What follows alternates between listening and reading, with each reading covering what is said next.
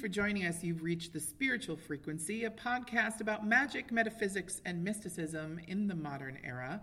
My name is Dayna Jean Walter of the Sidhe Shed, Kamp Athena, and Sonic Priestess, and I am here with my special guest co host, Mr. James Gottfried of Just Causes Minnesota and One Voice Mixed Chorus. Hello! Hi, honey. How are you? I'm so excited you're here. We tried to do this and we had microphone death last week. we were meant to do it today. We were meant to do it today. right. So, um, our beloved Tangee is um, busy uh, with her family stuff out of town right now. So, she has graciously uh, given her seat to James and a couple other special guests that I'll be having over the course of the next couple of episodes.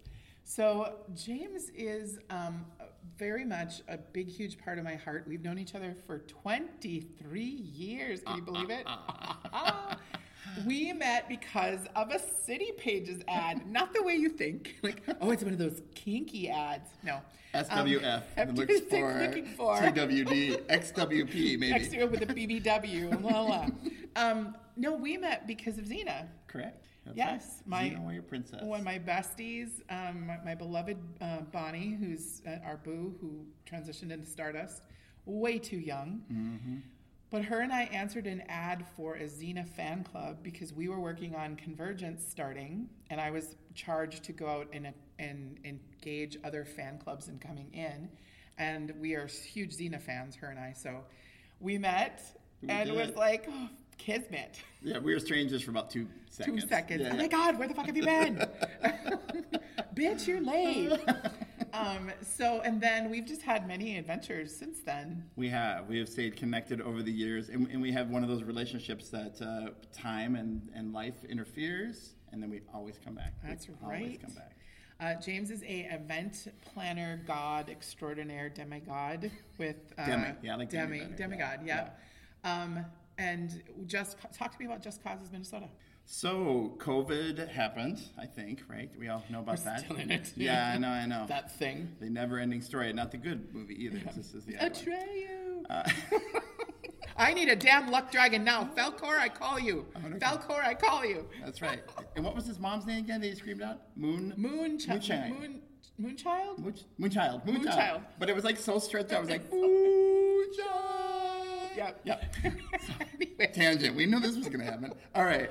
Um, Just Causes Minnesota. So thanks to COVID, uh, a lot of us took uh, a break from our lives, not my choice. we're still taking Yeah, breaks. that's right. And had chance to reevaluate. Um, I've been doing event planning for over 15 years with a company called Stage Time Productions, and I knew that I needed and have been wanting to do this for a long time is create my own company. Um, and the base reason why I love what I do is because I work with a lot of nonprofits.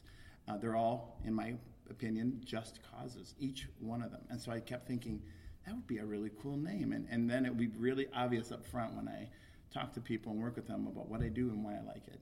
So, what love it, I should say. So, yeah, it was incorporated this year. And uh, Congratulations. thank you very much. That was actually super cool. I, I worked through a lot of logo designs. I think I ran you through some designs early on. Finally locked into something. And um, so, yeah, it's great. It's live, it's real, it's moving forward, it's in tandem with stage time. And uh, we'll see what the future brings, but I'm very excited. Yeah, and so like you handle a lot of like silent auctions, and there's like a it's like a buffet of services that you can provide to an event That is correct. from like AV, video and lights and talent and emceeing, and also like the volunteers that help at the at the event itself. Yeah, it's like going to Baskin Robbins. Actually, you go Yeah. there like a scoop of AV, uh, some registrations, some silent auction, and can I just test the production or taste it actually and see if it's, if it's decent or not? So yeah, it's it's great. I mean, we we do sixty events a year, which is a lot. That's a lot. It is a As an lot. event planner myself, I'm like, dude. That's a prelude to our co- our topic, by the way. Right. Um, but what's great is that we can sometimes we do just a little piece, you know, of the Mm-hmm. event, or sometimes we do the whole thing, and so we fill in where needed, uh, uh, if needed. And nonprofits is a, it's a tough world out there for them to fundraise and go year to year. Basically, it's kind Mm-hmm. of paycheck to paycheck. The way I, I view how their budget is, is it's like year to year. You know, if they're going to survive the next year, if they get grants, if they get donors or whatever. So we, I'm very happy to assist. Our team is very happy to assist to bring them to the next level of success, so they can last one more year. Oh, it's you so know? beautiful. Yeah. And I mean, it's very rewarding too. I'm sure It because is. you put a lot of work in, and it It's one thing to slog and punch the clock and be like, wah, wah, wah, wah. and even though it's a lot of work, you need something like these bitches be crazy. It's still worth it because you're doing something to help people. Yeah, and I'm learning like crazy. So I'll be sitting in an event, you know, all speakers on stage, and they'll be talking about caretakers for Alzheimer's, and I am like in the audience, tearing up while I'm working, holding a clipboard because it's moving. It's Yeah. moving stuff, and I'm so glad to be a part, a small part of that, because I watch these nonprofits work their butts off, you know, to make this stuff happen. So I'm glad to be even just a small drop of you know help in those places. And that's what um, James is one of the most optimistic, sunshine in personification people I've ever met. and so, it, even when he's having a shit day, it's still like I'm. He's like my Hobi from BTS, my sunshine. It's like my James. Um, Uh, and you're that for me too. I think that's that's the whole community thing. I mean, I don't think any of us can do this alone. No, you know. no. And so, and we're all in different places, at different times. So, you know, sometimes you just need someone to listen. Sometimes we need long hugs, especially after 2020. No shit. And then also, you, I remember very distinctly when you came to me and said, I think I want to audition for a chorus. Oh and I was God, like, was yes! And we talked and worked through that, and then you went out and joined One Voice, which was how long ago? 15 years ago. Frick! I know, I know. And Dayna, of course, is a beautiful singer, very inspiring uh, to be around. And so when you're around music a lot, you think, how can I be a part of it? Because I am excellent in my car. And even, even better in my, Fantastic in my shower. shower. I know. Kiss no- That's right. Hello, water. It's it works. Um, but I was actually uh, tutored a little bit uh, with some friends of mine, and I took the leap, and I was petrified. Um, I had seen this chorus perform. They had an amazing mission, great group of people that I had volunteered Talk for. Talk to me about what One Voice chorus is. One Voice Mixed Chorus is uh, actually Minnesota's for sure largest LGBTA plus uh, community chorus, and we um, have been around. Alphabet Mafia. I know, and a kid, we're almost there. We're almost got all the letters covered. We're, we're, we're, we're getting there. Uh, it's hard to have those letters, actually, by the way, because the world's just becoming more and more diverse. I shouldn't say becoming. We're just becoming is. aware We're of now, it. yeah, Yeah. claiming it. Yeah. So um, we've been around for 30 years.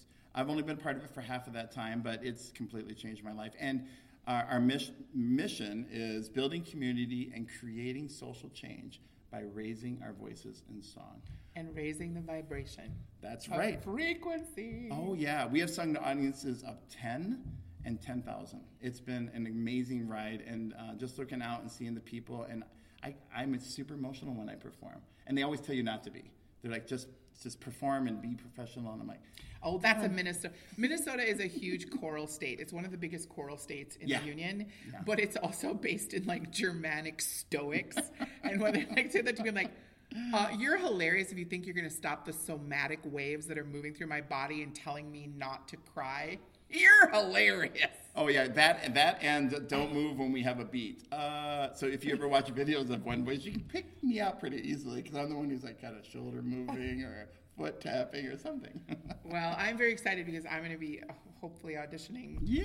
once we decide because that's another thing that's been really hard during covid is all of us who are singers and who love singing in groups have been told nine you don't get to do it right now and we still don't get to do it right now we're going to be the last ones that come online Yes. And this so everything's kind of whoa we don't Yeah, know and that when you take that away, which forever we didn't even have, didn't even cross our minds, that would be taken away.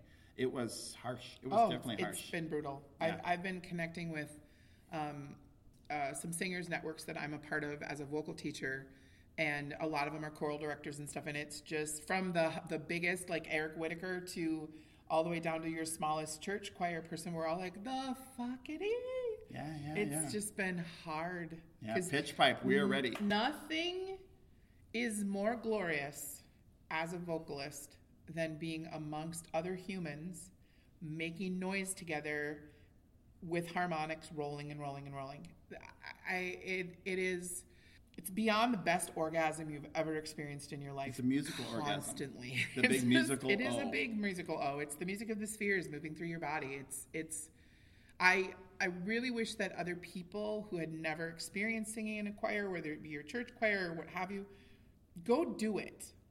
Agreed. Go do it. Yeah. It, it will shift your whole world. So I'm very excited because I'm really hoping we get to sing together and it's gonna be great. Oh my gosh, yeah, absolutely. Provided I audition and pass, which is a possibility I won't. I recognize. Uh, uh, neither will I. we see your rules. Out the door.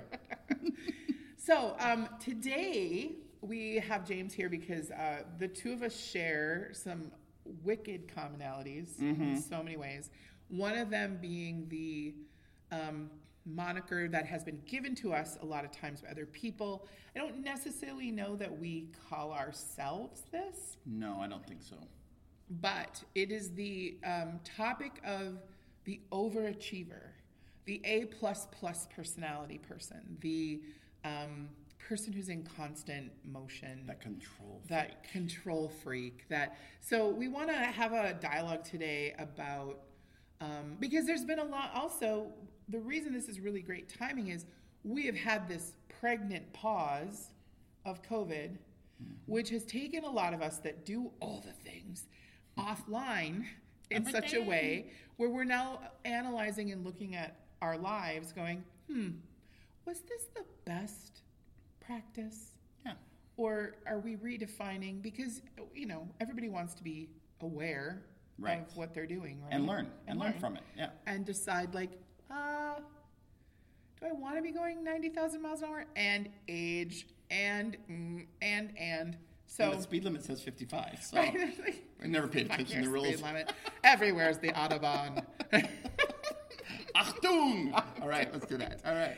So, um, so again, with our new format that we're working with here for season two, is uh, the first uh, ch- chunk of our discussion is just kind of like some of the research that we've done about, like what is like what are the descriptors about overachiever? Like we we talk about overachieving, uh, or that person is you know like overachievers are a lot of times hated for the most part. Google it. You'll be pretty, pretty we were, it surprised. was pretty harsh when we found it. Um, and so, especially when you're talking about corporate America, overachievers in your job. I, I, I know this for a fact for some of my friends who are uh, law enforcement. You know that that is such a harsh uh, realm based on their training that must that they feel must be done, and we know that that definitely needs to change. But Yep. if you're a younger uh, officer coming into the modus operandi of everybody kind of bonding together in this blue line, but you are a person who is driven and or like comes in more educated or what have you, your ability to be a high achiever gets squelched. Yeah, absolutely. If you come in wanting to do 150% because you want to, you know, impress and show your worth, or do your service Yeah. and be your duty to the public and then your your peers are like don't fucking do that because it makes them look bad yeah, yeah. So there's that aspect of what can be perceived as overachievers and then there's the toxic side of overachieving where you don't be a team player you don't um, You don't trust you, other people. You don't trust other people to do their job. We talked about this as event planners. Right. You know, like a good leader in event planning or produce or producing because they're in essence the same task. Correct. Project management, what have you. Yeah, the model. Is that you want to you if you have a skill to gather the right people for Mm-hmm. the job, but then you have to also let them do their fucking job. Yeah, you got to recognize what their uh, strengths and weaknesses are, right? Um, and, and be able to pull the team together. It's like it's just like a puzzle. I mean, if you are missing a piece of that puzzle, um, you can't do it all. There is just nobody in their right mind or in their healthy mind can do it all. And boy, the, the amount of work you can get done with the right team, oh man, I will tell you stories about that. It's amazing. And then there's also when you don't have the right team, Skirt. and you have to, as the person that's organizing, your job is to also shore up where things are falling down Right, or retasking people to pull it up, right. you know? And so we talk about like, I, I am a horrible control freak when it comes because it's one of those things like I'm sure those of you who identify with this personality can understand where you're like I could show you how to do something you don't know, but it's faster for me to just fucking do it Do myself. myself than take the time to teach you if you don't know because we're on a time clock and I don't, you know, and then that's fine if it's one, But if it's eight, then you go, wait, I put the crap team together. Yep, you know, yep, yep, yep. I'm very lucky that I myself have a pretty good knack for putting the right teams together. Um, but then it's about trusting them Right. to do their work. Right. And I'm not always super strong with the trust with my own trauma response.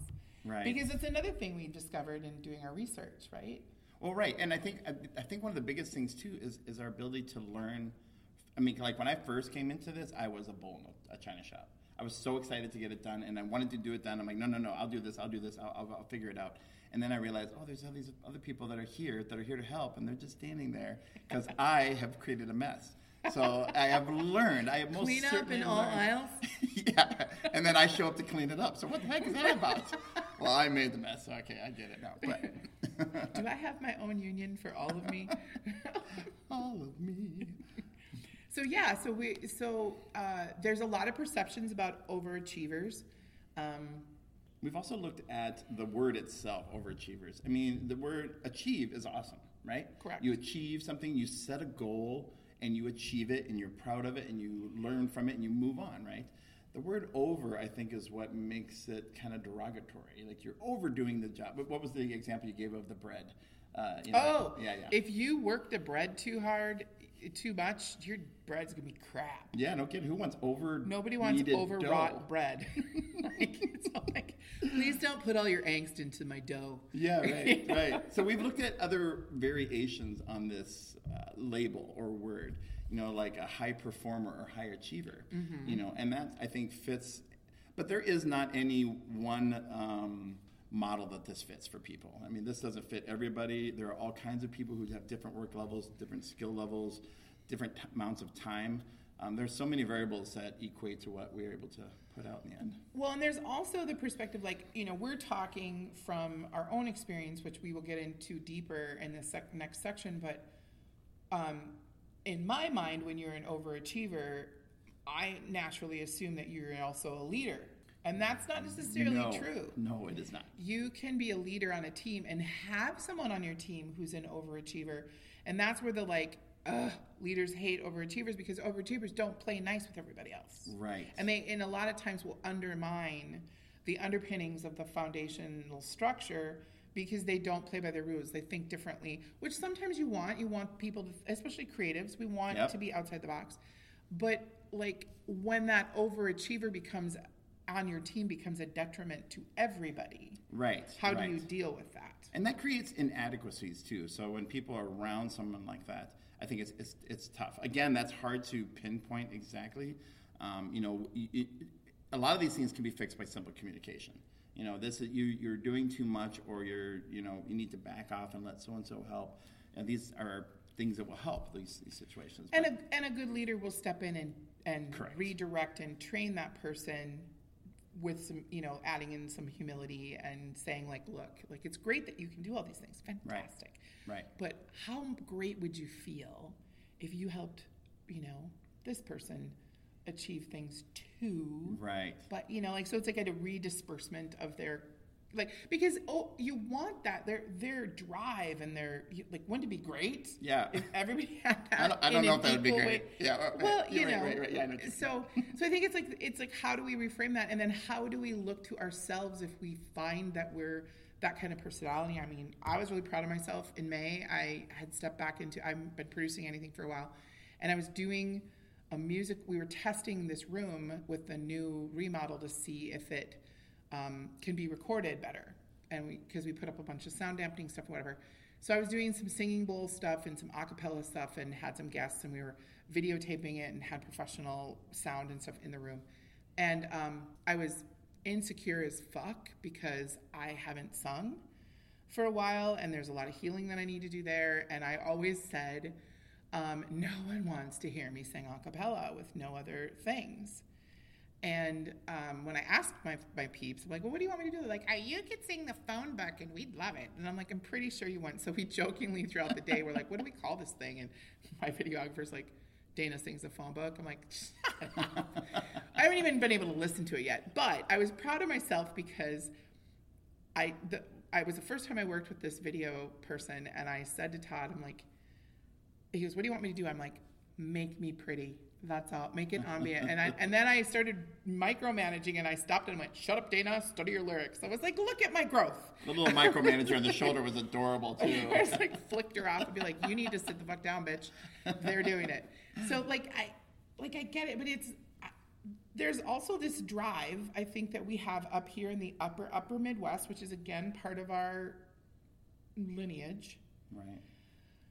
If I'm not doing, I'm a lazy fuck. Mm, right.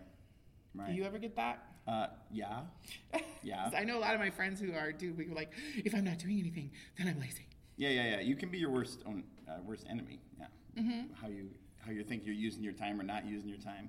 Which is a really nice segue into like our personal anecdotes about, Yeah.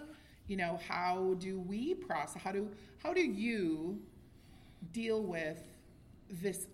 You have this enormous. I mean, when I talk about you being the sun, I'm not just saying like sunny, you know, happy sunbeam of optimism. I'm like, no, like you're a burning fucking ball of fire that could just as easily burp and blast the whole planet to fuck.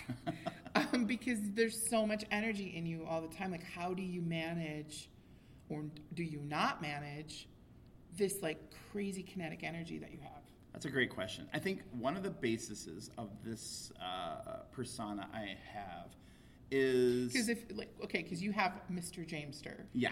is like your persona. That is, that is. That's my quote unquote uh, username since 1996, I think, from AOL. Thank you for that. Remember that dial up noise? Um, that's right. You've got mail. or female. I don't know. It depends. You've got whatever. Yeah, so um, in a very short story, uh, anecdotal way, I lost my mother very young. Um, she was 34, and I was 14.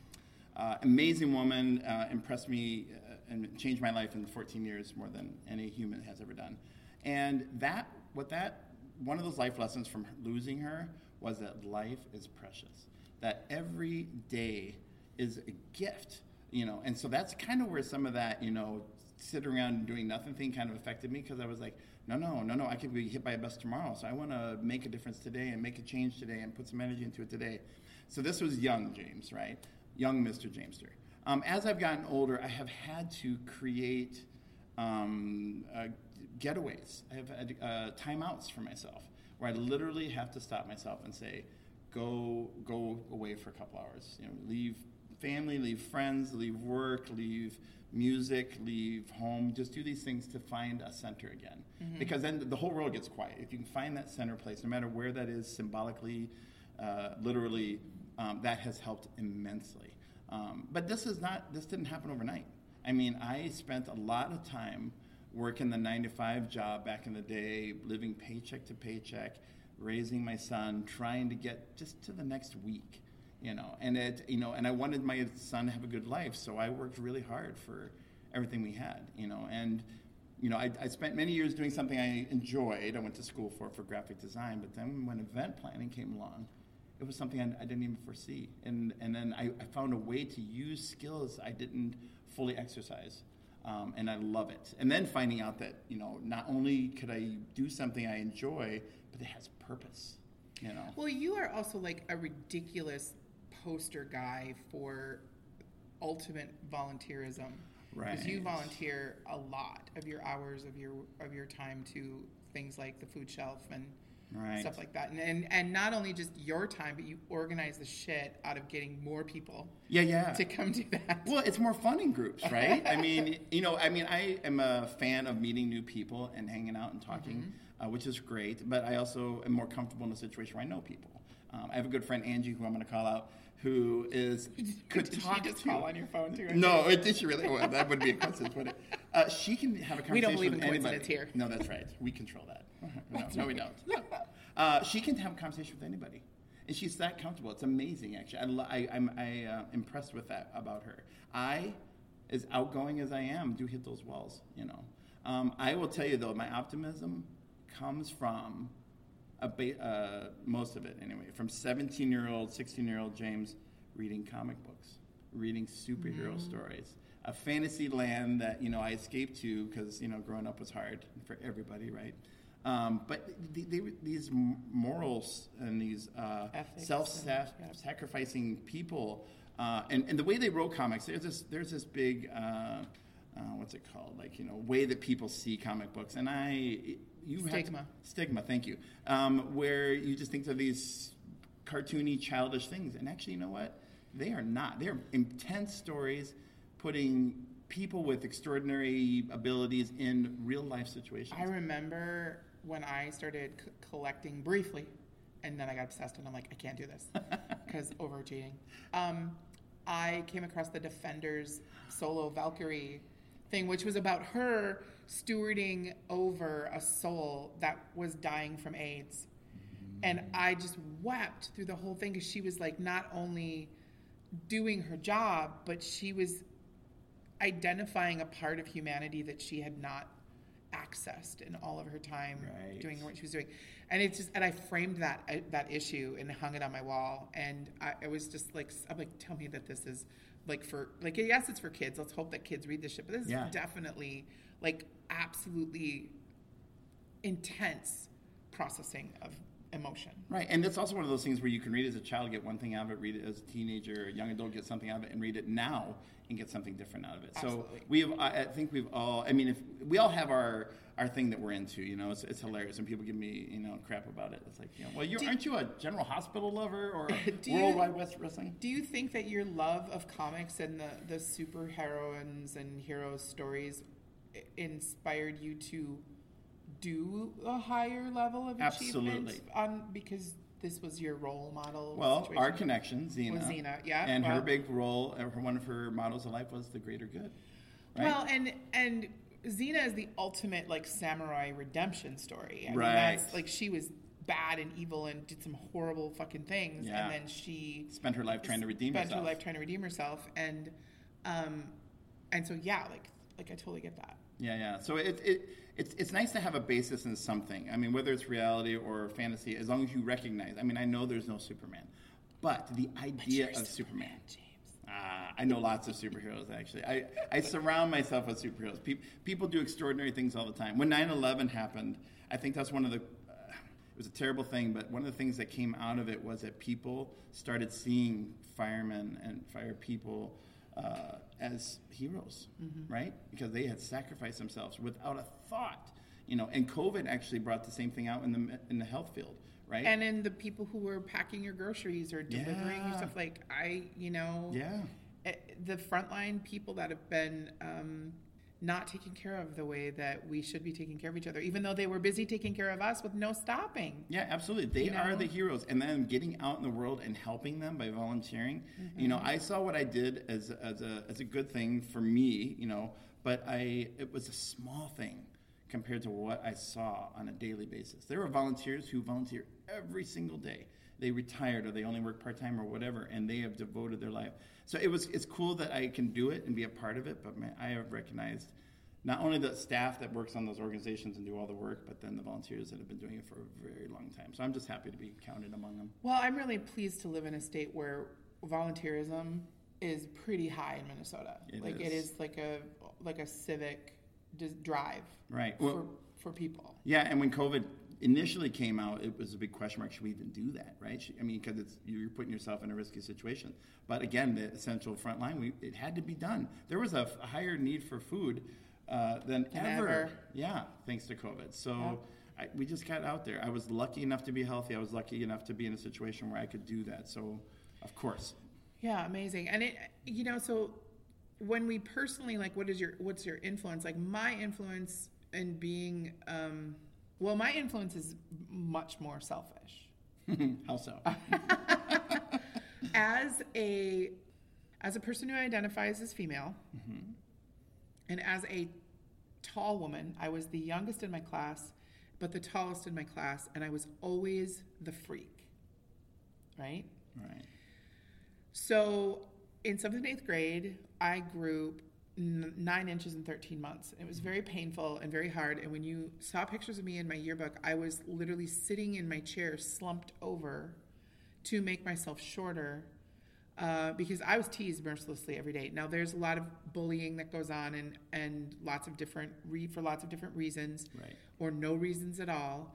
And it wasn't necessary. I mean, I, these and some of them were my friends, that were doing it too. And when I reached a moment between leaving middle school and going into the high school, um, I made a decision with the help of my father one day that I was going to do whatever I wanted, however I wanted it. If it required a penis, I would find one. and no one was going to tell me no. I was going to go do whatever I wanted and I was going to be the absolute best at every single fucking thing I did just so I could prove I may be a freak, but I'm far more superior to you. Right. now, is that healthy? Probably not. Was it a coping mechanism for trauma? Absolutely. Oh, um, and then as I realized and went out and tried all these different things, I'm like, hey, I'm kind of good at these things. And I enjoyed them. And then that turned into like, I didn't start out producing, I didn't start out doing event planning. I started the wedding business when I was 14 Right. and starting to sing and there's a certain amount of organization that's required for that so so you know when i was in 4-h and i knew like there was lots of things about animal husbandry and all the stuff that you have to like keep records and do all this stuff so Yeah. like i grew into my skill set and be, was a natural like bossy bitch i would love to say leader but i'm not going to be that hubris but I have that much hubris but um, as I started to develop those, and then you know into college, and it was just I ended up being like part of the nucleus team that was driving anything to the point where there was some there was a, a friend of mine who said once in our stage combat years, she was like, "How the fuck did I get here?" oh, Dayna. and I was described like you're sometimes like this tornado that rips through the neighborhood and sucks everybody up. And like we're gonna go to this thing. Like, ah! and then people are like like well that's like a that's like also telling me that I'm taking people against their will Oh, psh. which I don't and I'm but then there's also that like I've I've made this thing before where it's like I get the bus like I listen to people and they're like I want to go do this thing blah, blah, blah, but they yap about it and then I go get the bus and like open the door let's get on the bus kids we're gonna do this thing we're like yay and everybody gets on the bus and then we're driving and we take a, a potty break and we get snacks and we're driving through this stretch of mm-hmm. Iowa which never fucking ends and then suddenly I hear why does she get the bus? And I'm like, what's going on? Well, why do you get to drive the bus? Because I got the fucking bus, okay? Right. Like, sit down when the bus is in motion, bitch. Like, you know. And so there's that aspect of of being over production. You know what I mean? Oh no, I, I totally I get that. I, I have. And that's super petty of me, but that's just No, like, no, no, no. realism. No, no. it- I think this is totally true. I can. I have several stories where people. Um, I've, I've I've done the same thing. I've listened to what they've talked about doing, but not actually done. And then I'm like, let's do it. We're gonna do it. And they're like, oh, I don't know about this. I can't believe you're talking me into this. And then we do it. It's fantastic. Usually fantastic. and then afterwards, they're like, "Thank you, thank you for pushing me."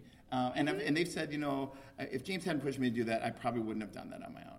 And I, I love that because there are people in my life that inspired me to get to where I am today, and I want to do that for other people. I want to like, I want to give that little nudge or kick or drive the bus right up to their front door, whatever it takes to, to make it happen. You know, Because it's more fun that way to do It it, is, with the people. It's like I could go do it by myself, not as much fun. no, no, no. You know, I get burnt out. Yeah, I- all my personalities do. But yeah, Yeah. exactly. so it's it's that thing like we came across this article and it was like overachieving. Is there a cure? And then we're both like, wait, maybe that's a good thing. Wait, wait, wait. and I think it really depends on the. I think it's a reframing. Yes. We talked about reframing. Is it overachieving what we do, or sometimes, Mm-hmm. um, or is it that? Because I have incredibly high standards for myself. Right. And when I don't meet them for myself, I beat the living shit out of myself. Yeah, and like we said too, when we start a project, we finish a project. Yeah. Right. Yeah. Even if we're crawling on our fucking belly through glass and bleeding out our freaking face. We are going to ring that bell to I'm going to get the, and I always look at, I always go back to those, like when, if you ever see me post the, the um, still of Xena after she's gone through the gauntlet Oh, yeah. episode She and she up, gets yeah. back up just before she turns around and they're all like, and she gets up while they're all laughing and turns around all bloodied and kicked and then has this look on her face like, I'm going to kill all of you. And then everybody poops their pants. Like, Whenever you see that picture, that's literally what I am. Whatever energetically I'm doing, I'm like, That's right. and it, that scene w- was so important to me because it's like, yes, I fucking know what that is. See, that's a great. That's a great uh, an analysis. Uh, that's not An the right al- word. Al- what's the word? That is the, the, uh, Metaphor? analogy. Analogy. Yay, we got there. Sorry about that. of, of, of reading stories of, of people that are going through gauntlets, right? And, and how they, they get through it. And we have all been there. Every one of us have been in a situation where we're like, we see the end and we're like, oh no, no, no, no. And of course, it's okay. You don't always have to reach that end. But what you sometimes, or in my case, I push myself to get there. You know, even if I got a 20% on that test, I still got to that gauntlet and I finished it. So I think it is about finishing. That is that is about part of my quote unquote overachieveness is that I start something, I finish it, I'm giving it my all. I'm not going to be the best at, at all these things for sure, but uh, So there's this thing in economics that I always have to listen to. And it came out of a movie Mm-hmm. by somebody who I admire greatly, which is the fabulous Minnie Driver. oh yes, Because she's like a triple threat and she's a fabulous. So she did this beautiful film. It was Sir Nigel Hawthorne's last movie. And Rufus Sewell and her and her sister, her and her sister produced this show, this movie. And it's a very quiet movie, um, but it's really about the story of a man who keeps not going on the path that he's supposed to do and keeps trying all these other things, and they always fail because he's not fucking doing what he's supposed to be doing. right. Okay. Which is a huge theme in my life. So I was like, every time I need to remind myself, bitch, get on the train. You're not, you're walking next to it and you're going off and something, get on the train. I'll play this movie. But one of the things that um, she brings up to her beloved, who's Rufus Sewell, is the lost cost fallacy. And that is sometimes we have, well, not sometimes.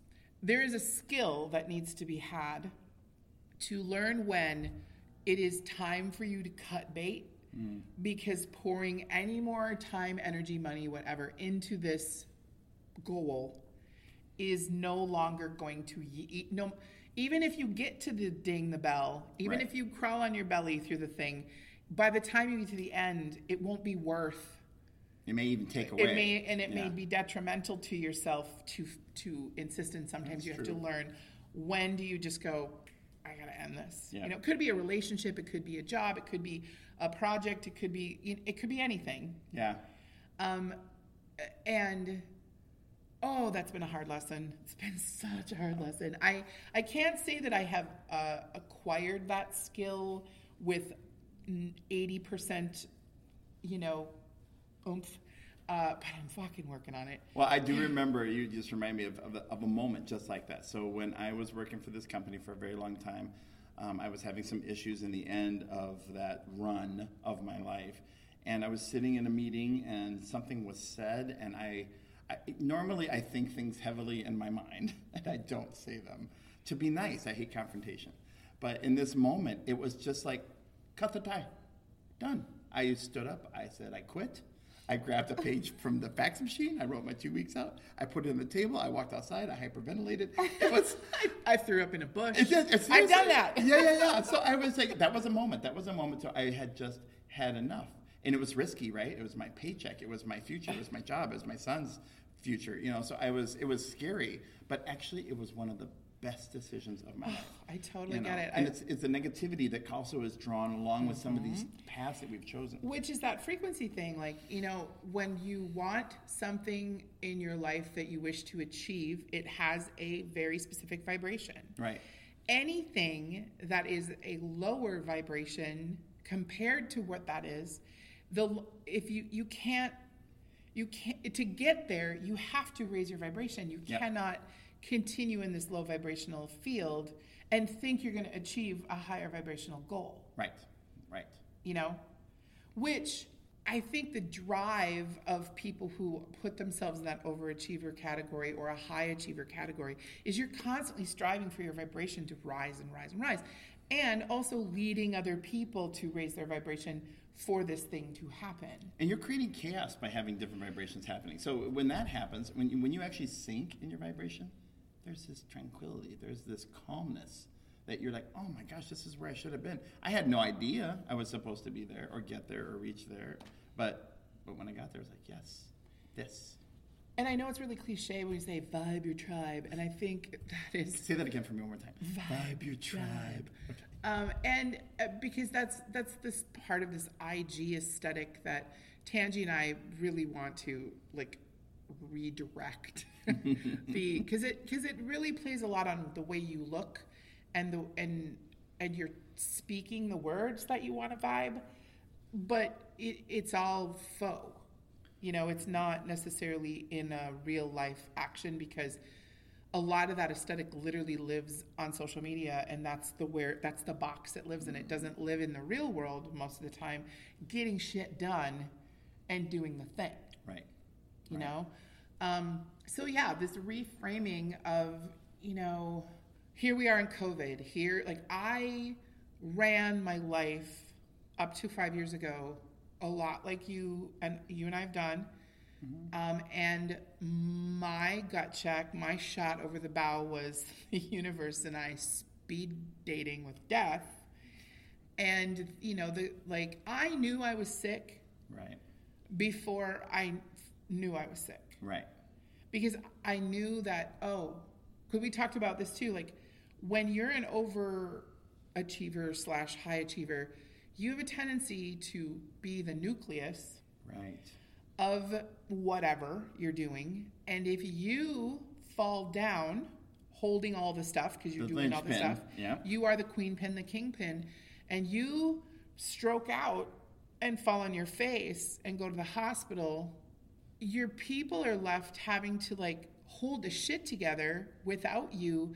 And if you are a person who doesn't trust other people and they don't know where the ledger is for the thing, they don't know the passcode to get in the like your fucking shit stops and it will fail. Yes, exactly. And that's on you. and that's not success. That's not No, no, no. future forwarding. Yeah, for So sure. I kind of had this inkling, like, okay, some shit's going down, and I started winding my stuff down. Some of it, the universe was like, "Bitch, I'm, I'm just gonna end this," and you just, I'm like, why? Why is this ending? I don't understand. And so, like, I wound. I had probably about a a 13 month warning bell, Right. and I wound everything down, and then. Uh, with the exception of my business, which I also had to like um, sadly close my business because of my health after 10 years and because it was not doing well because I was not doing well. And um, and then you know I found myself because my beloved passed away and gave us the clue like, hey, Dayna's not okay. Let's put her in the hospital. And then we you know found cancer or whatever. So I'm still recovering Right. from the taking myself to the absolute gauntlet nub um, and now almost not being able to get back up and now with covid like i was just starting to be like okay let's get this track back- and i kind of have to go okay we've all been put on pause Right. so now what are we doing so now what are we crafting How can you use this time? Right. And, you know, we did a lot of stuff with conventions. You know, we were both, I got, sorry, not sorry, got you involved in a sci fi convention that happens here. That's crazy. Um, Right. Uh, and Z University participated in that for Twenty years. 20 years. Yeah. Like, who knew that was going to be a thing? Like, Yeah. hey, when did I remember the resistance that I had to it too? Some of the people were like, Oh. no, we don't want to do that. I'm like, oh, but you do. Yes, and this high achiever here was like, "Oh, I'm ready. I'm, Yeah. I'm ready." I, do- I, I distinctly have a remembrance of our first university party when we had made ambrosia jello and we were Credit card. good night. The morning we were we slept in the room, and that morning we were packing everything up. I remember distinctly scraping the jello up with the room key card. Oh, it was a room key. That's right. It was a room key, we were eating the rest of the which jello. is a major COVID no-no, by the way. What were we thinking? I remember Anyway. the baking pan, the red color. Oh yeah. And the posters that kept falling off the wall all night. In the middle of the night when we were trying to get our four hours of sleep. Four, three oh my gosh. Yeah, yeah. good time. Did good you times. sleep in the bathtub for a little bit? I did. No, it was peace and quiet, and the sound was really good. You know, the balance was good. Anyway, Who knew that that would start a 20 year trend Oh, yeah. of awesome room parties? A long time ago, Dayna told me that um, I was having some personal issues with soulmates. You know, I was trying to find my soulmate. And um, I was having a hard time one night, and we were sitting across the table from each other.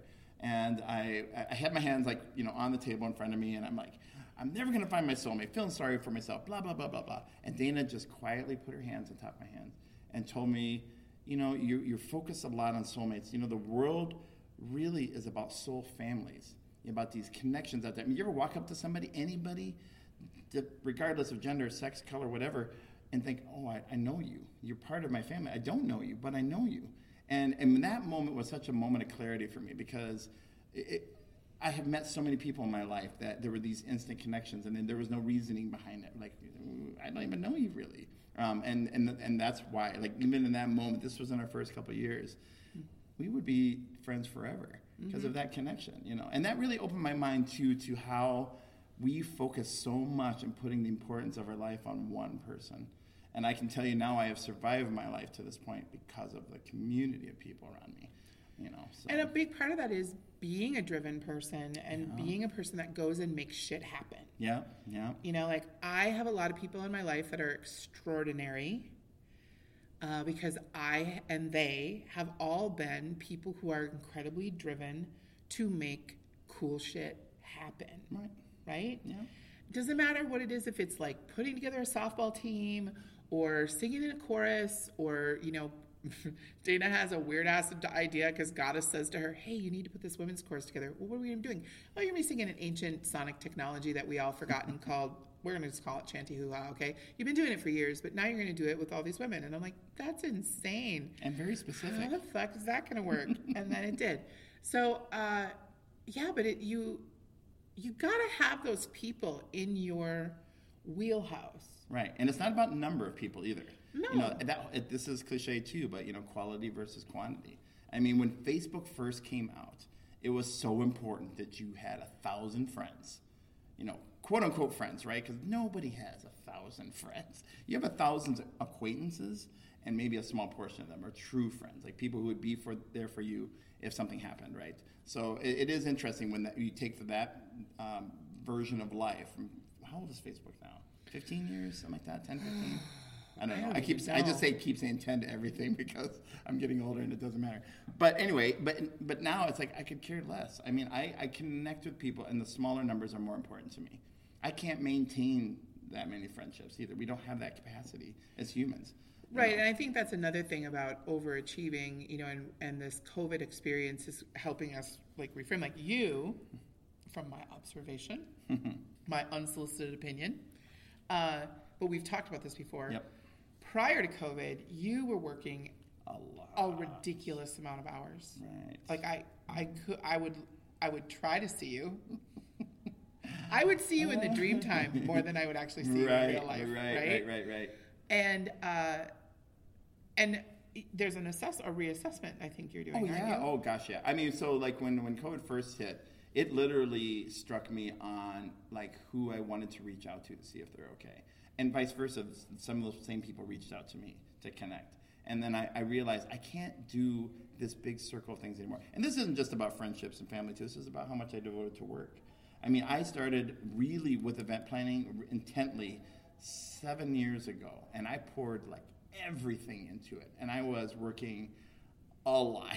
I mean, like a, a lot.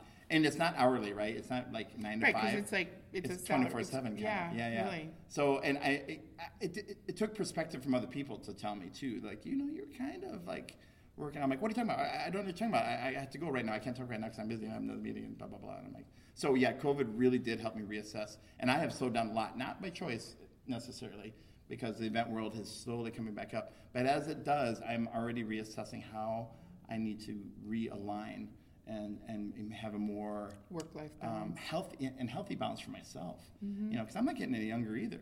You know, I got to be aware of how I can still help without burning myself out, um, and thus affecting you know my future and those around me too.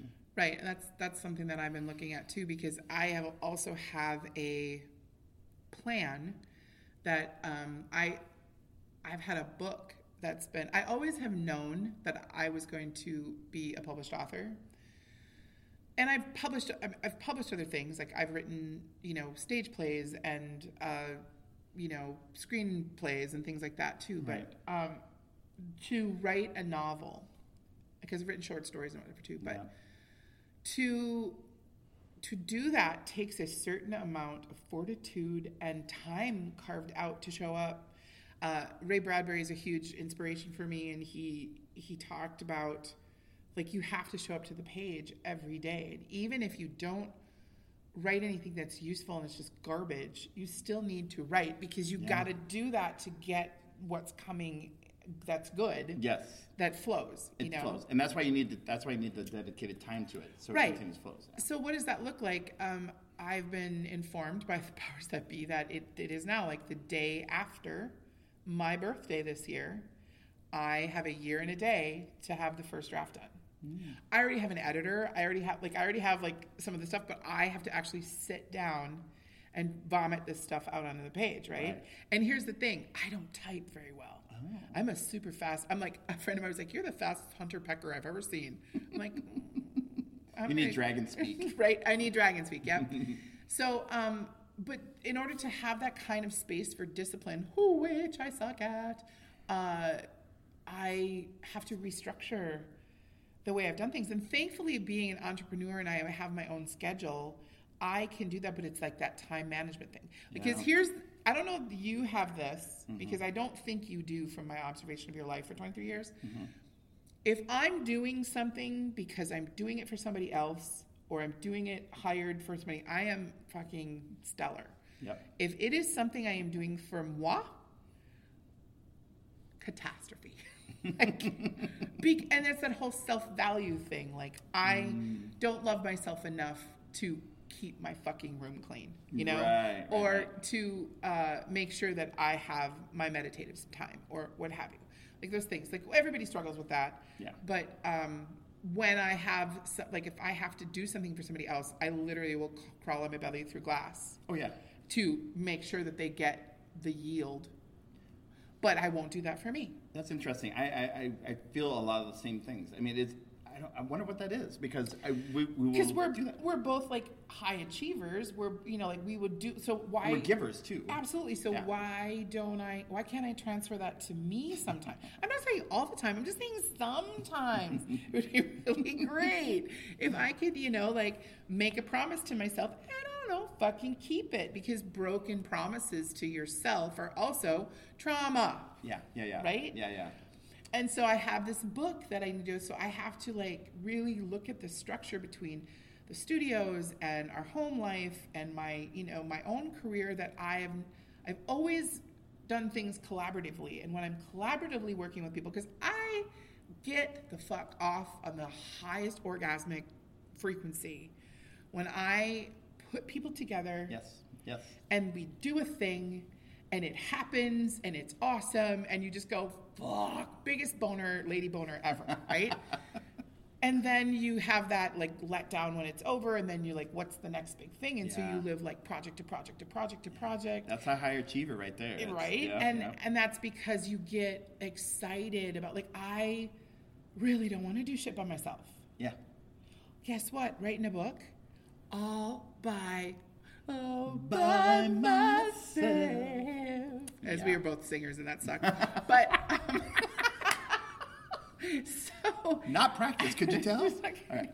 um, so what is required for me to carve out that time as a person who's a high achiever and has high expectations of myself and other people Right. and control freakness like what does that look like and i've been dissecting it and dissecting it and it's kind of like i if i fail at it i have nobody to blame but myself because i'm the one with the paintbrush in my hand and i can paint whatever realm i fucking want because i'm the boss Right. I'm the big ass boss lady. You report to the. I report to That's myself, right. That's right. right? So uh, if I fail with this, it's my own damn fault. But yet I'm, you know, I don't want to be stuck in this loop of self-flagellation where it, like, I can't function for myself, but I will fucking function for a total stranger. Yeah. You yeah. know, doing their thing, and it's like, oh, that's like a real dark side of this. Well, maybe also though, it's the universe telling you it's not time to do that. You know, um, so I, a couple years ago, I took a trip up north by myself, solo adventure, super smart thing for me to do. I didn't realize I needed to do it, but I, I wanted to. And it's kind of funny. I had this whole concept that I was going to video record. I've always wanted to do videos for my son's future, in case for whatever reason I'm not around, right? I think that was instilled by a movie I saw in the 80s. And um, I get up there in the north, uh, up north, and all I could do was reconnect or connect with nature. It's all I wanted to do. All I wanted to do was go hiking and be out there in the sun and the leaves. And I totally had this whole project with me in the bag that never left my bag. So also squirrel, right?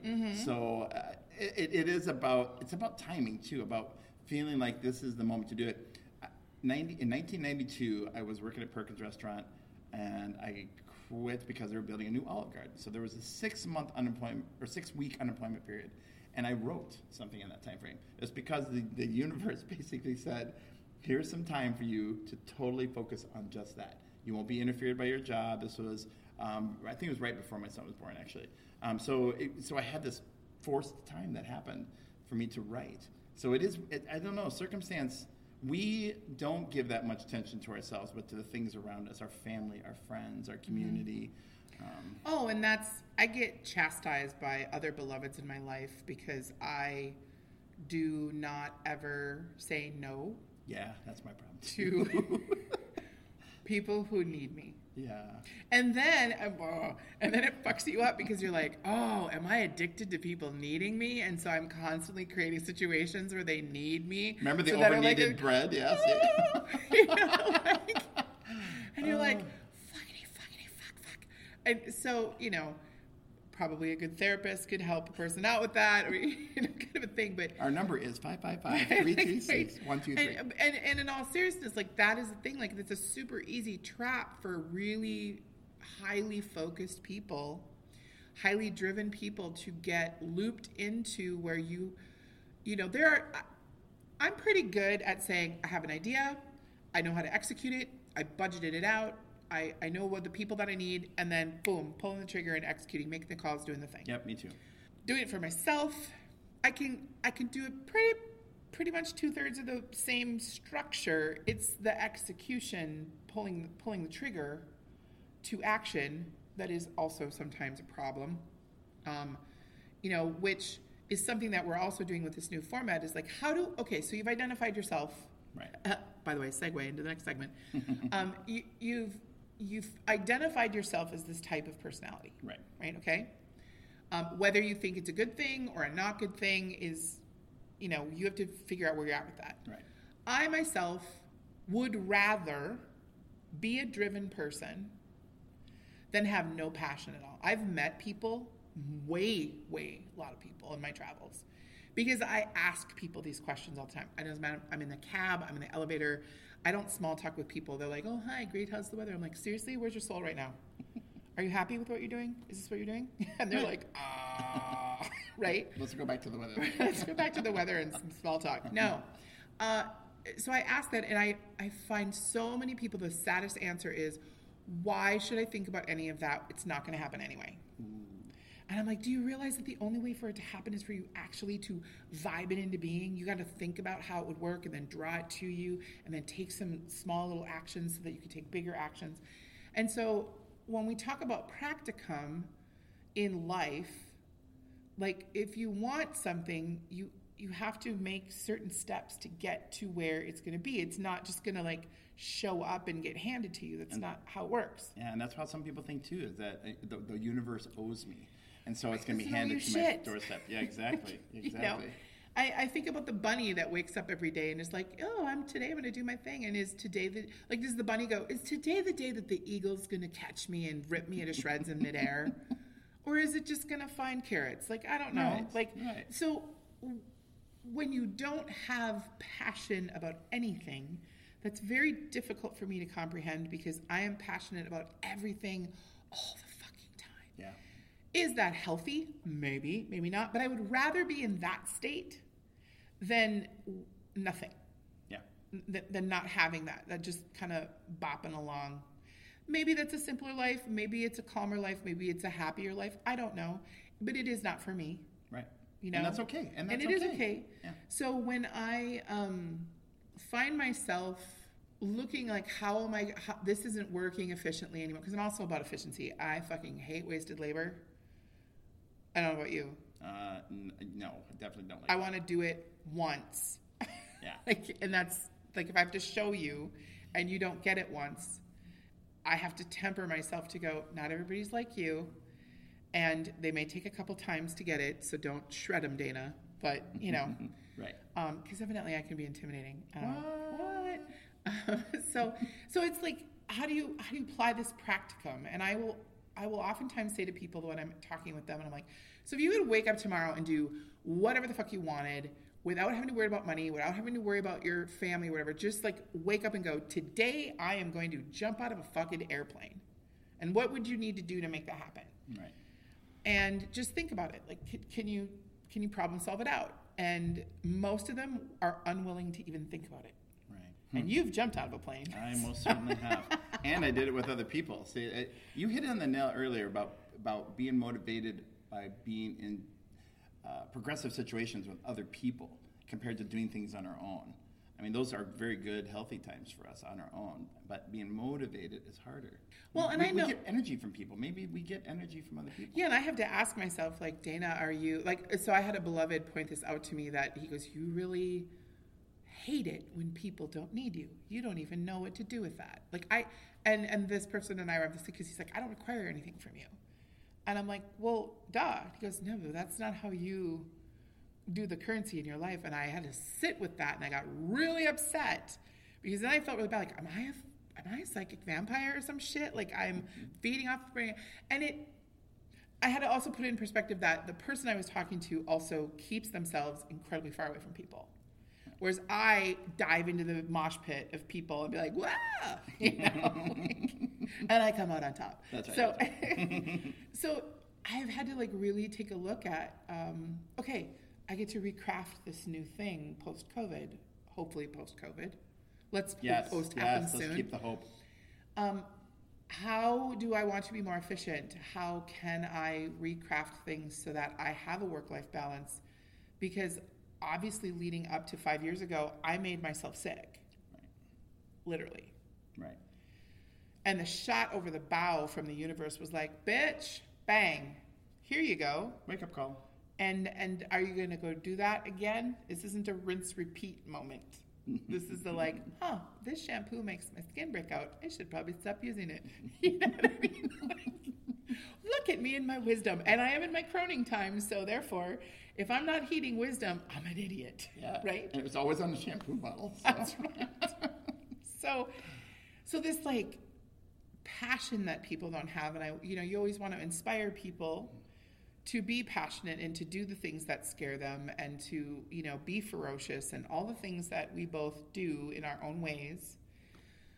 Uh,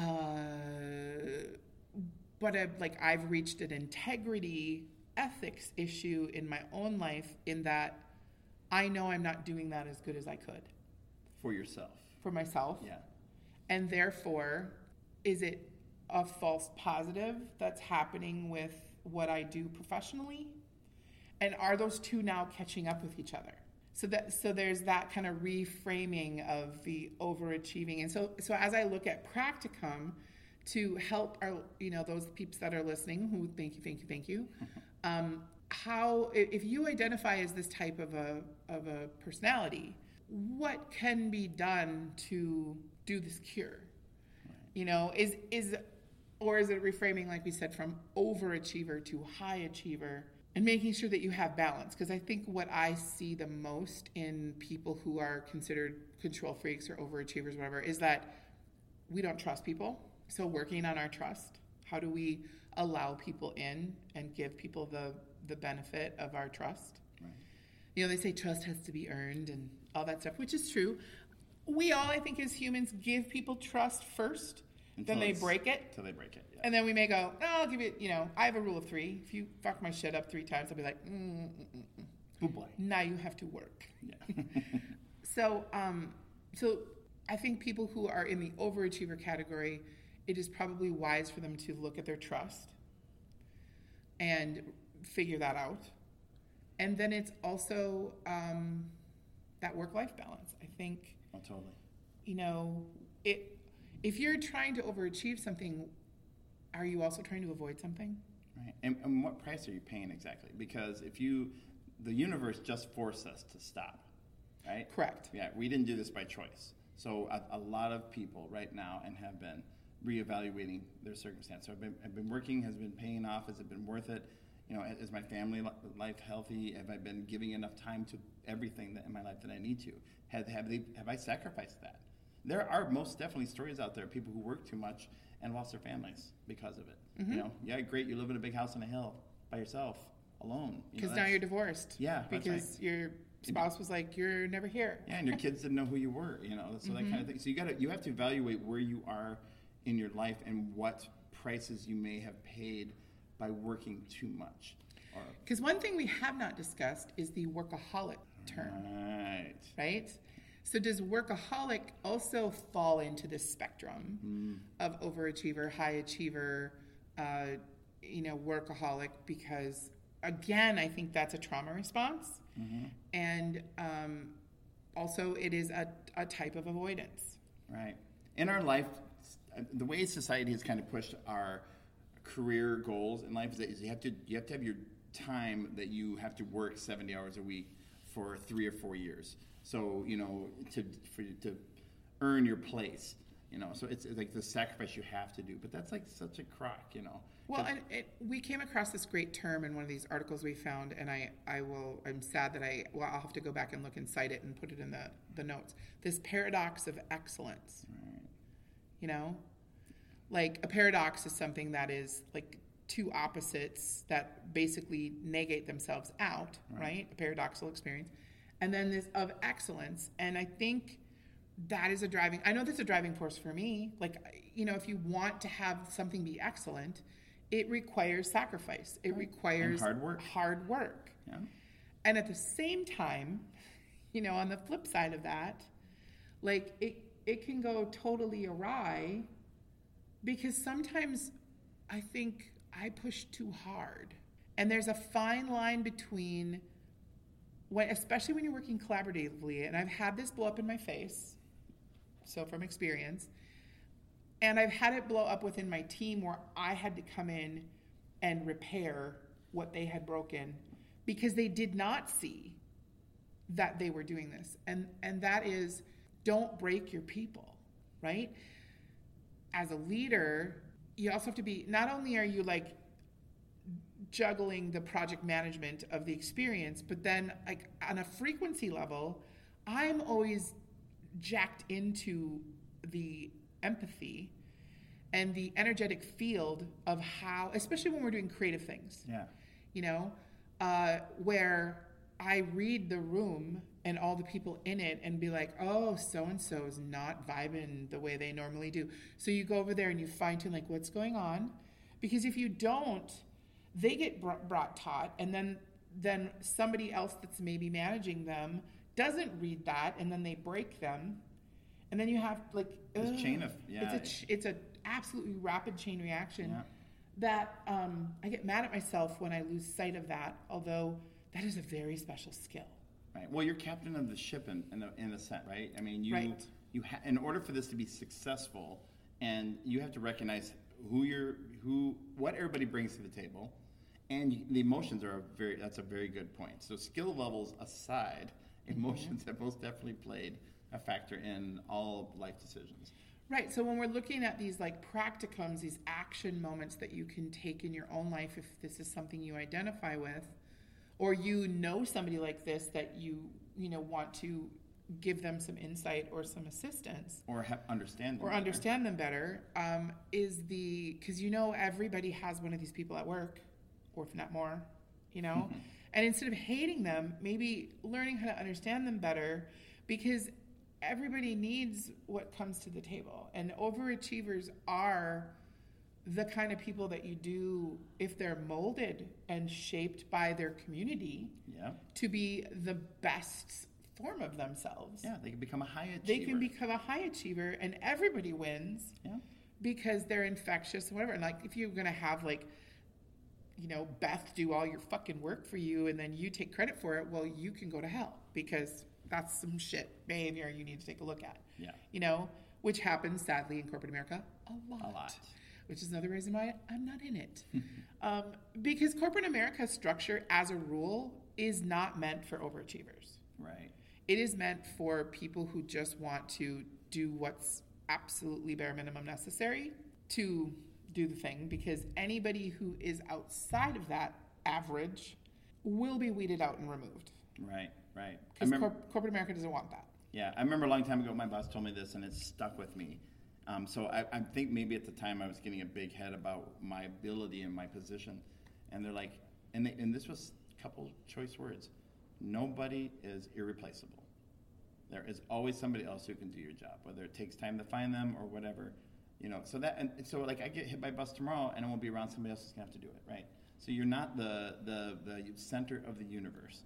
You know, and I'm sure at some point I needed to learn that in one project or another. And like I experienced when I was getting sick, you shouldn't be Right. because if you are trying to leave a legacy of your work, you would hope the people that you gathered around you that got excited about whatever you were doing will want to carry it on in your name or in your honor Right, or because they love it too. And if you're the keeper of all the secrets and nobody knows how to going do to it, the grave with it's me. going to the grave with me. Then you know what? You don't have a legacy. You just you know diddled yourself till you were dead. And now someone's got to be like, nah, because most people are not going to pick it up and go, oh, I'm going to take this on. They're just going to go, "Meow, wah, wah, wah," Yeah, I've and go do their seen thing. I've seen family situations where somebody was lost in the family, and then all the family things they used to do were gone, and it was Mm-hmm. sad that you know that didn't just get distributed and, and shared, and and people learned how to do different things because then they could have carried it on their honor. Right. So like these are all really great things to observe. So when we when we look at this practicum, like I think, you know, really looking at your place of trust and working on that if it is a challenge for you and how, in whatever form that needs to be for you, be it meditation or some therapy or or just having conversations with people around you that you think you trust but like make sure that you do and have a conversation with them about that because we just a lot of times we don't talk enough Yeah. about that kind of thing Yep. and understanding like your like where you at with your intimacy because intimacy does not just necessarily mean sexual intimacy Right. it can be platonic intimacy it can be business intimacy Oh yeah. You Yeah. know? when you're in a situation where you enjoy working with the people that doesn't seem like a job anymore. That's intimate. That's, that's intimacy. That's yeah. intimacy. Yeah. So, um, like taking a look at those kind of things and um, making sure that you ask yourself on a regular self care basis Am I in a work life self balance right now? Yep. And if you're not, adjust. Agreed. You know? And it's not just yourself, but it's your it's your circle, it's your Right. home, it's your it's your environment. All those elements, you know, are affected by how you are. Correct.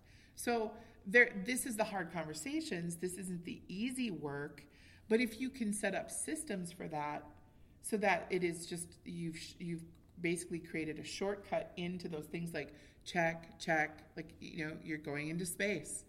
Make sure that all the little dials are where they need to be before you blast your ass up out of the stratosphere. You'll fucked. Oh, we You left the know? oxygen tank behind. Crap. you know?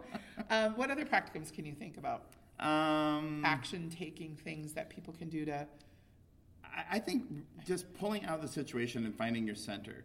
You know, I mean, it's we are in this. I mean, I swear, the older I get, the faster life seems to go. Thanks to technology, thanks to you know the internet and, and things that are happening in our life that just go go go go go. We can't get our coffees fast enough or our food delivered fast enough or the Amazon packages fast enough. You know, we, we're in this crazy speed life, and it is interesting when you step out of the fast lane and you're watching these whiz by. You're like, what the hell? Was I George going that Jetson. fast? Doo-doo-doo-doo-doo-doo-doo, right? Jane, get me off this crazy thing. Even then, Yeah. they knew it was going to be hard. yeah. So pull yourself out of the situation and and reflect on: Are you mentally, physically healthy? Are you good? It's great. Yes, you are. Check. If what about around you? Are you still happy in your people surroundings and your work surroundings? And if you're not, then that's what you said. That, that reevaluate, figure out where you are. Um, Well, I, and I've thrown this around a couple times, partly because I'm ex- I'm exploring it myself as a person who has been this way for a very long time, and where I'm like, okay, I, I don't ask people for help as a general rule. I, you know, I, I I'll do it myself, kind of thing. And looking at all of this stuff that I do and recognizing this is trauma response to everything I've experienced in my life, and is that what I want? No, right? right. So, um, and and mixed in there is that intimacy and that trust. Like it's it's this amalgamated little ball of bloop. Yeah, you, can't, you just can't pull You just thread. can't pull Yeah. one thread. It's going to be um, commingled, Hoobligop. goobly and you need to fucking do your work and unravel it. And it, I will tell you, it is its own gauntlet. And it'll take time. And it will take time, but it first brings it to a conscious awareness that this is what you want, this is what you choose, this is what you experience, this is uh, why.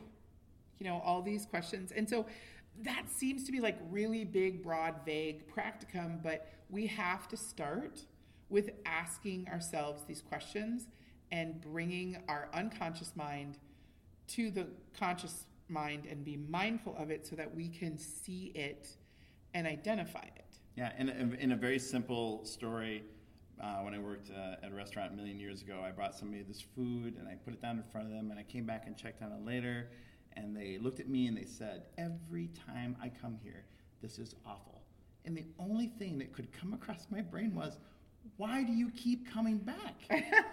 Seriously. And So why do you keep ordering? Not only why do you keep coming back, but why do you keep ordering the same fucking dish, expecting it to be any different? Yeah, what's that saying about repeating something? You know, It's uh, the ins- making of insanity is, you know, like make- expecting a different expecting outcome. a different outcome. Yeah. So I mean, seriously, if you were if you were in a situation where you were literally like, "This sucks," don't keep doing it. You know. I mean, maybe you know what we say it simply. there are circumstances. In the name of sanity. Before you break my heart, right? So it is. It or I break your face. what? There's emotion wall there again. Yeah, I mean, there's a lot to learn. I mean, and, and it's not it's not as cut and dry as we're making it seem. Like if you need to make a living, sometimes you have to Do the thing. you have to do the thing, right? And we are not experts on this topic, like we always talk about on the show. And we have lots of opinions and lots of our own experience. And there's, you know, like like I said, you Google foo the shit out of overachiever, workaholic, you know, high achievement. Like there's a lot of opinions about do we like them, do we not like this personality? But the fact remains, like I have it. Yep, yep. So yep, it is a too. part of who I am, and thus I must uh, treat it Right. like it's its own thing Yeah. and understand it so I can understand myself better because that's what I'm trying to do here as a you know vibrational soul riding around in a meat suit uh, experiencing this this plane um, until I'm done And we're right? doing a PSA for them so they can understand us. right so Or understand um, the concept. Right. So I I I think that again, the medicine that COVID as an experience is offering humanity is that reset for whatever the fuck you're doing. But most especially for those of us that have been burning ourselves up. Because I mean, if I'm gonna go, I'm gonna go spectacularly. Right? right? And uh, I want to like go through my life review when I'm done with this meat suit experience and say literally, I ate it all. I sucked the bones. I cracked those fuckers open and all the marrow. And what's next? Right. Right. Right. Or can I take a fucking vacation for a while? Like I just want to do nothing. Can I be a rock? That'd be great. They move really slow. Rock people are so cool. I don't have to like do anything. I just need to move really slowly. And we need to appreciate this gift. We have we are given we have been given this gift of life. It is the most precious thing in the world. You, if you don't really get out and appreciate the small things, the big things, I mean, it, this is a once in a lifetime. Literally, it's kind of written for that experience that we're going to have. Whatever the, the next life, next world, next spiritual realm looks like, it's not going to look like this. We're not going to get this same beauty that we have now. It's going to be different. Right, and I encourage you if you do not identify as this type of a person, um, try it out. Right. Try it out. Like One, one, one project at a time. one one thing. Just pick one thing that you're like, I have always wanted to do this. Skydive. And bungee jumping, um, Shark Tank, you know, Shark Cage, you know, whatever your thing is. And it's not just an adrenaline junkie thing. It is like it could be something as what Write a seems novel. write a novel. What seems simple to me as a person who jumped on stage at four of her own volition and started singing, it could be that the most terrifying thing you could think you could ever do was to join a chorus. Right. And I'm going to look at you right through this microphone. I'm going to say, fucking do it.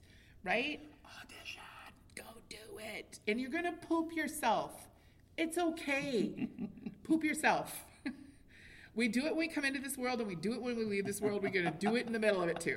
Right? Because why, Dayna? Because it's all about poop. We've already established this. So it is go ahead and just fucking do it. Just that one thing. And then see what happens. Like that could be the thing that you go, nope.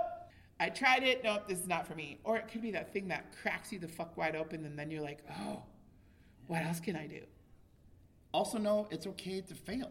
Fuck yes. You know what's probably more important than the actual uh, fail is the try. The fail to succeed is to try. and if you're gonna fail, fail Spectacularly. spectacularly, because it's part of the learning curve process in this skill set. Yeah, it's just like when you're walking down the street and you trip over a rock. You turn it into a dance. Yeah. I meant to do that. Own it. right? so so that's some practicum for you to be able to like ad- maybe have a a look at your medicine that's being given to you by COVID, the how the stopping helped us all kind of take a breath and go, do I want to keep doing this kind of stuff or do I want to do it better? Do do I need to let it go? Is it healthy for is me? it good for me? Um, and if you've never done it, is it now the time for you to do it? Yeah. You know, so so that's the practicum that we're offering to you um, with this whole like overachiever, worker, workaholic identity, um, and reframe that into high achievement. Yeah. There is a lot of work that has been illuminated that needs to be done at the human, humanity and community level Right. whether it's stepping into volunteerism, stepping into uh, being a project manager slash event person in your own life. Right. Recognizing that people that are essential workers need to be paid a lot more than they're getting paid. Right. You know, how can you, in your own sphere of influence, be that nucleus person that instigates and excites people to go do the crazy shit? Like, I'm shopping for a used minivan right now, which I might as well be looking for the golden fucking fleece, even where I know where it is. And because I'm trying to get my Argonauts together, and I tell every single salesperson, that they're like, well, can I get you into a truck? Or I'm like, no, I need a minivan because I'm six foot five, fat diva, and it's the only car that I can fit in and drive safely. Secondly, my, are you looking at the world? My bitches and I need some shit to do, and I need to pile these bitches in this car with all of our shit and go drive to the places we need to go do some work Hong Kong. you know, right? And scare everybody in suburbia and um, rural Minnesota because fuck, we'd be crazy. But that's what's required Yes. right now. And so I think the practicum the most, if any of this zung with you, is we are all being asked to do what is required right now to scaffolding us and bridge us to the next level of what has been cleared. There's been a clearing and a way. We've been talking about this for the last season. Um, as we've been experiencing COVID, you know, we are dangerously close to going through into another lockdown. Um, which, and if we are, that's just what it is. It's because we're not done percolating what we need to do. But now we have some understanding of how to do this, and maybe we can get through it faster this time because um, skill, Please. right? Yes. So, if you, if any of this things with you, we'd love to hear from you. You can reach us at spiritualfrequencyhost at gmail.com. You can go out to our Facebook page, and we have a group and a page. Um, and you can also find us on Patreon. We'll be putting some content up as soon as Tangee has um, completed her job that she needs to do right now. And if we could send her lots of love and her family, that would be very appreciative.